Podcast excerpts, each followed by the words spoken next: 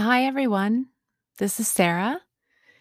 Merry Christmas, if you celebrate Christmas. I am recording right now on my new podcasting equipment, which my wonderful husband, my very thoughtful husband, purchased for me.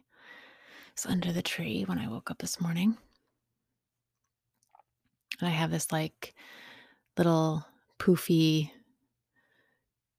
like semicircular thing that encases the microphone, which is really cool. And it's all set up now. And I thought, why don't I just do a quick little episode? Because I'm thinking about all of you. And I'm also remembering. I'm doing a lot of remembering, but I'm also doing a lot of staying in the moment.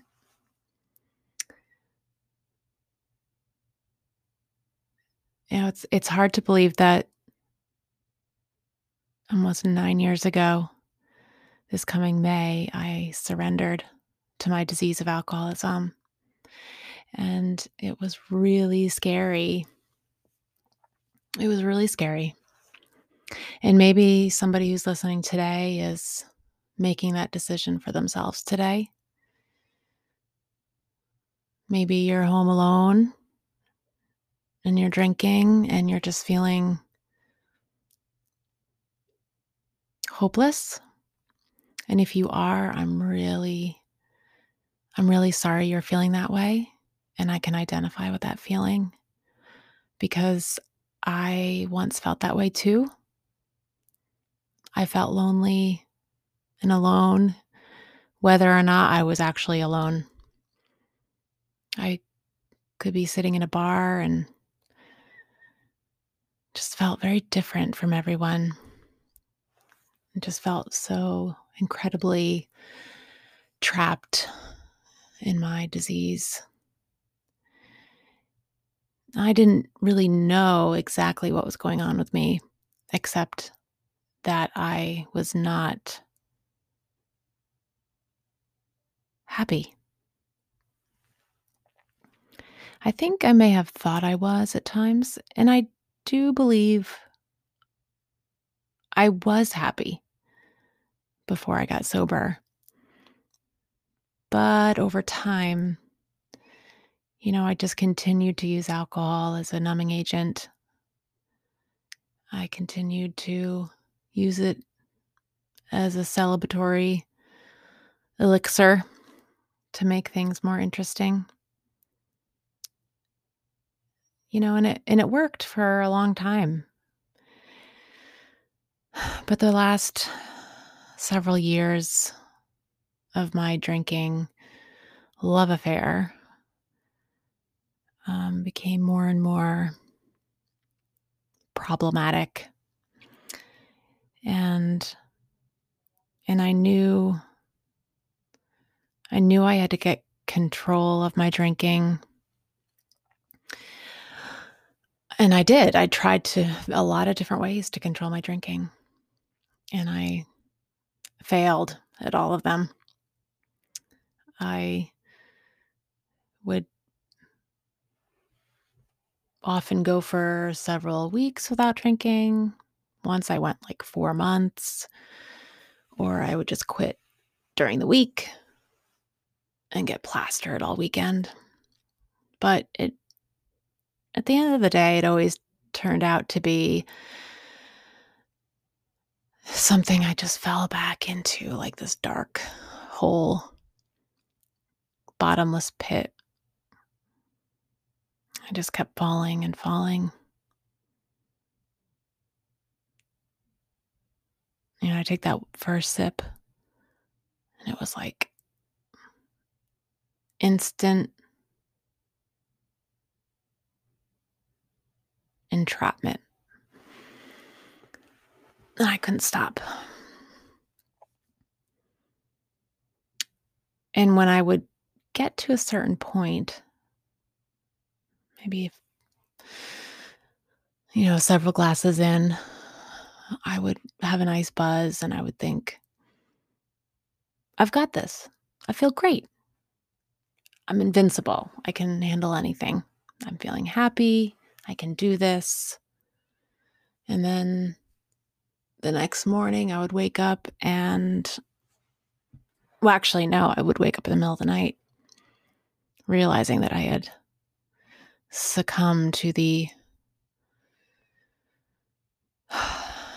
the, uh, devilish voices of that bottle that just kept saying, drink more, drink more. And I would. And I would remember feeling so awful in the middle of the night, realizing that I couldn't just maintain a two or three glass of wine buzz. I would feel so frustrated. I would just be enraged with myself, but also so terrified because my heart would be racing. It sucked. It really sucked. And by the time I reached my very last day, I was I was ready to ask for help because I just had nothing left in me.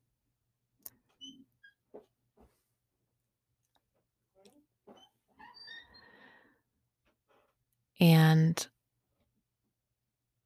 I knew that one morning in May, early May, I knew that no person, not me, not my friends or family, nobody could figure out a way to make me stop or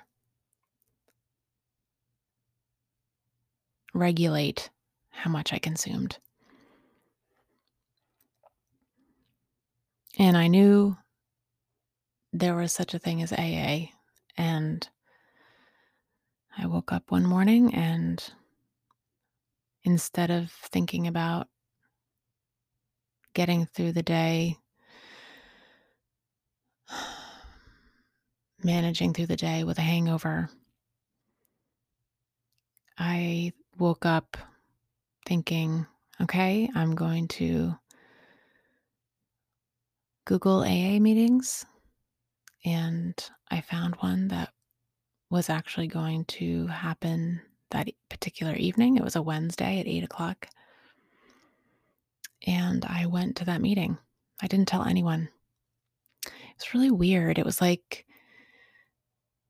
the moment I thought that that might be a good idea, I was just like so relieved. It was like a weight had been lifted from my shoulders that I didn't know was on my shoulders so heavily for so long. Just that simple thought of going to an A A meeting. And all day long, I just held on to that thought. Like, that's what I'm going to do. That's what I'm going to do. And I really, I knew nothing about A A, but I grew up being told about it. And I just, I kind of thought it was a place that you go to when you're at the end of the road. So in my head, my, like cognitively, I'm thinking, well, this is this is the end of the road.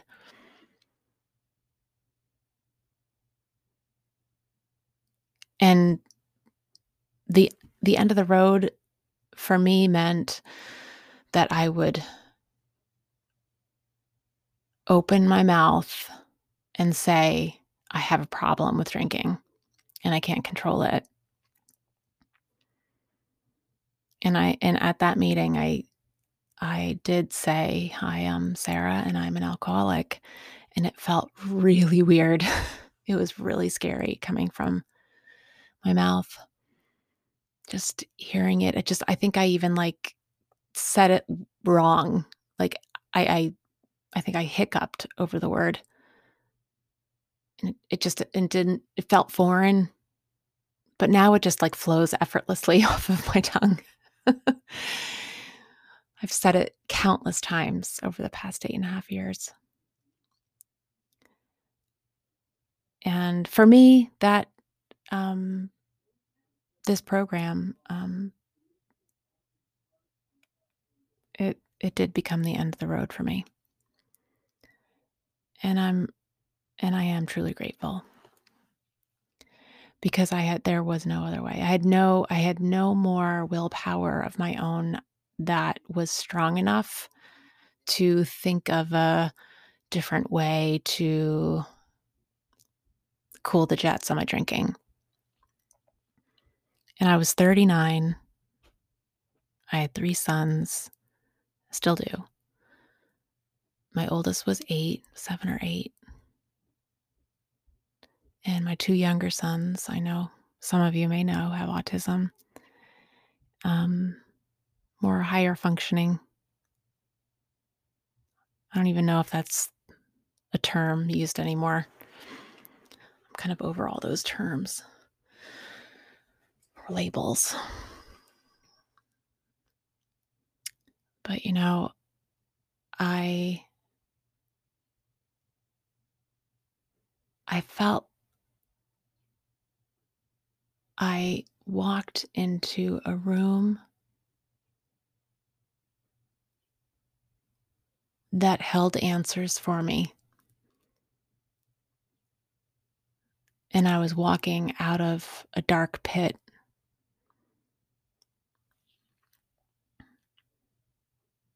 That dark pit of loneliness, despair, hopelessness, self-loathing, self-pity, selfishness, anger, jealousy,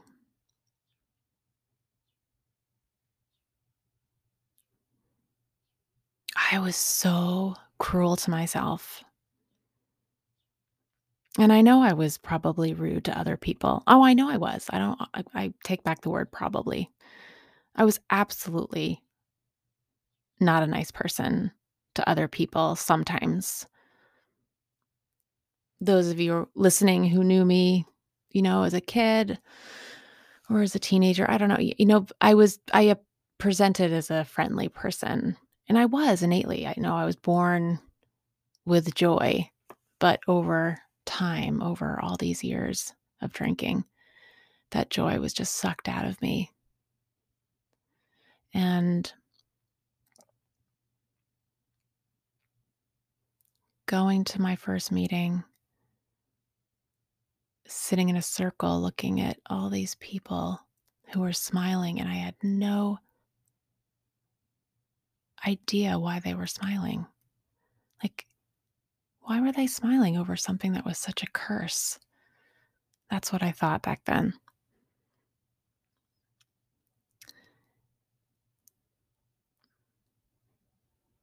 But, you know,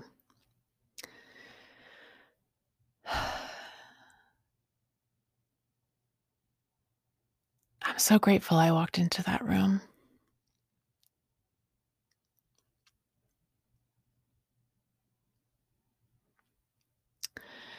It saved my life.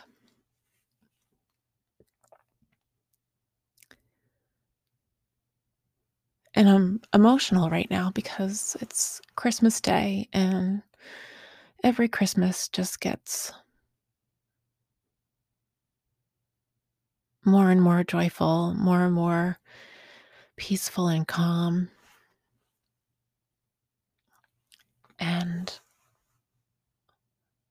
I'm not thinking about myself like I used to.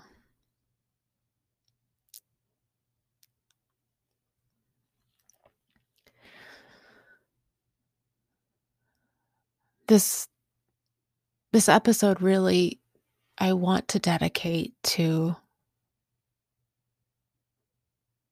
the people that are really struggling right now and are thinking, should I consider getting into a recovery program, whatever that might be, you know, is, is your choice. I, I didn't know there was other options. I thought A A was the only option. Um, I'm kind of glad I didn't know there was no other options. I think that would have really overwhelmed me, and it would have taken me longer to get to my bottom, because this program really, really tackles the the solution, or the, tackles the the issues about the why. And, you know, I didn't know why I drank so much. I knew I loved it so much, but then, you know, it turned against me, and I had this torrid love affair with it.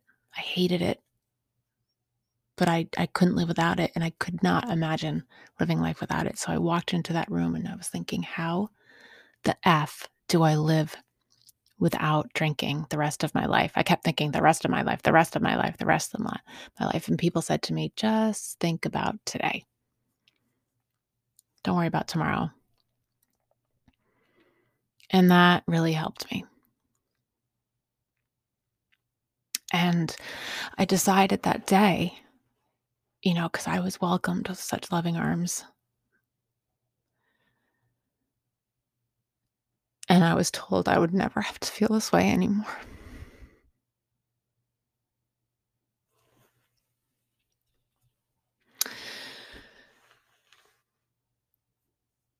And as I sit here in my humble little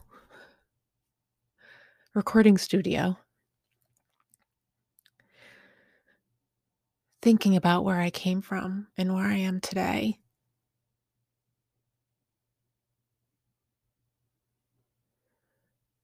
I just want to tell you just to give it a try. Give recovery a try. Because for me, I I thought I just had a alcohol problem. But I didn't realize that there was much more to it. And um, I'm forty-eight, and the years, the days I dedicated to staying sober have added up to something really, really, really beautiful.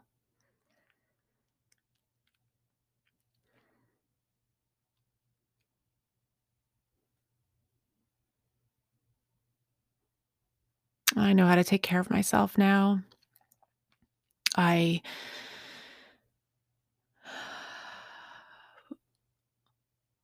I'm free of fear.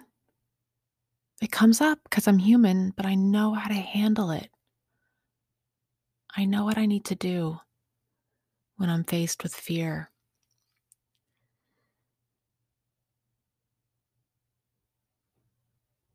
And that's help other people.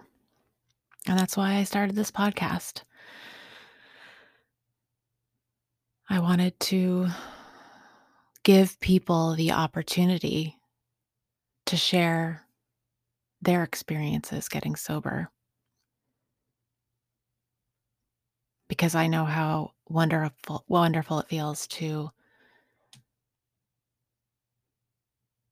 to share that transformation with other people.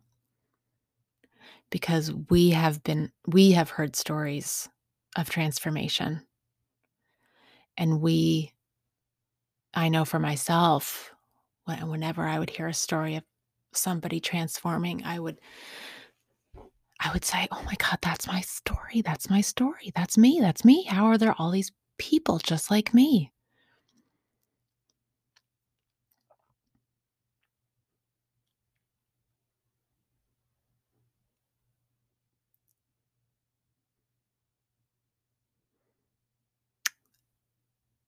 Sobriety is is um the best thing that's ever happened to me.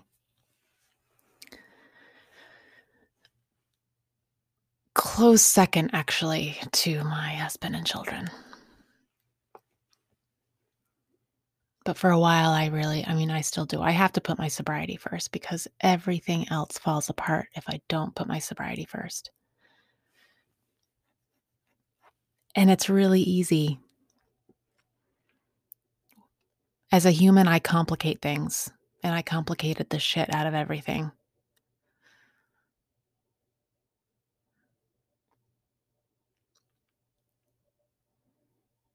There's so many gifts in sobriety.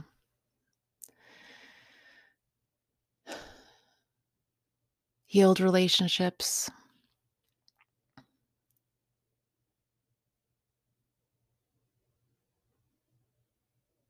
That's one of the biggest things, the healed relationships. And others, unfortunately, some have, you know, gone away, but I've learned what kind of relationships work for me. And um, I've learned about boundaries in relationships. I've become a better mom.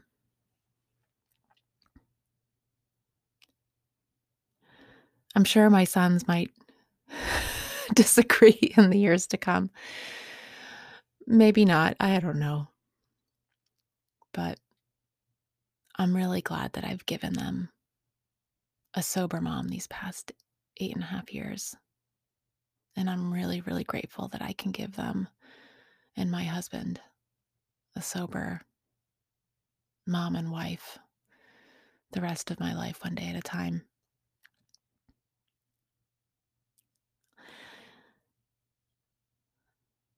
I was raised in the Episcopal Church, so I'm Christian. And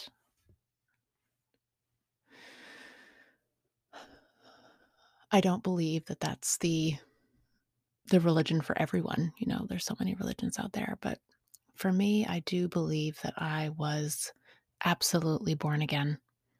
I wouldn't call myself a born-again Christian. I think I would say I'm a born-again human with tremendous faith in a higher power that is protecting me.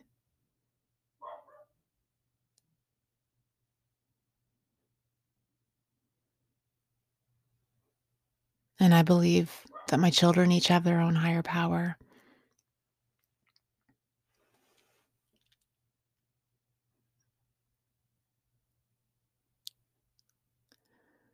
I believe we all have a higher power. I had one from the moment I was born, and I didn't really know it. Some might call higher power God. I do. I call it God just because I, I really can't really describe the experience, the relationship that I have with my higher power. It's like just, it's love, it's source, it's intuition, it's just love. It's like all the goodness that flows throughout the universe. And the more I live my life sober, connected to my higher power,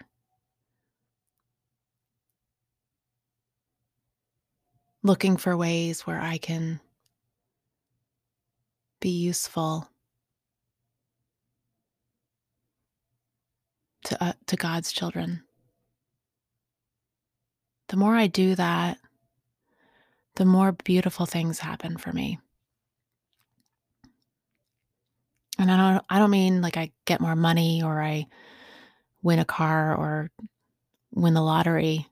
Um, did I say that twice? It's not that. It's not material stuff. It's inside stuff, which is fucking amazing.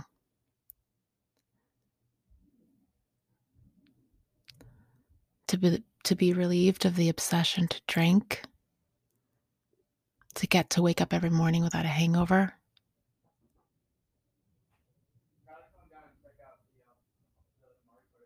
and then go out into the world fearlessly and honestly.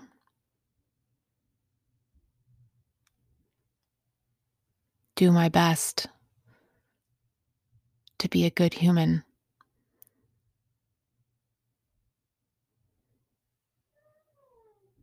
It just, to be honest with you, that more beautiful humans come into my life, especially during this year, twenty twenty. I know a lot of people are saying, oh, can't wait for twenty twenty-one. twenty twenty sucked. Yeah, it was a really weird year. It's been a really, like, no one could have thought this up. Well, maybe some people, but, you know, I believe really that how we respond to situations really dictate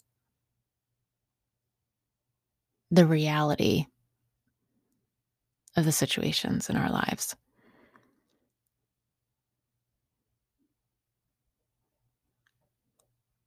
So this year I felt tremendous growth in my spiritual life. And that's because I wasn't afraid to do things, wasn't afraid to open my heart, wasn't afraid to let others love me, wasn't afraid to answer the longings of my heart.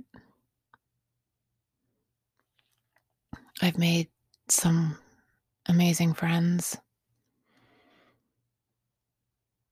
And they don't even live near me.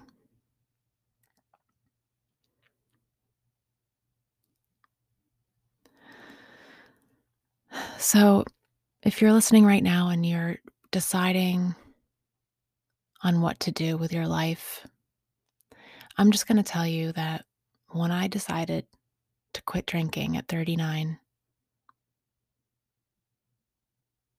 it was the best decision I made to change my life in the most miraculous ways. So I want to tell you that I believe in you, and I know you can do it. I know you want it. I know you want a better life. And I know you might think that it's not the alcohol that's making problems in your life, that other people are maybe pointing fingers at you or nagging you or controlling you. You feel like you're a victim or you've been traumatized. I won't, I won't downplay that. But you know what? Even in the midst of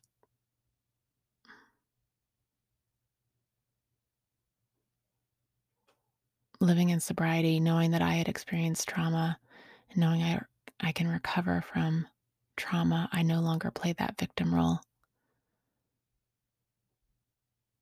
The trauma is no longer mine to bear.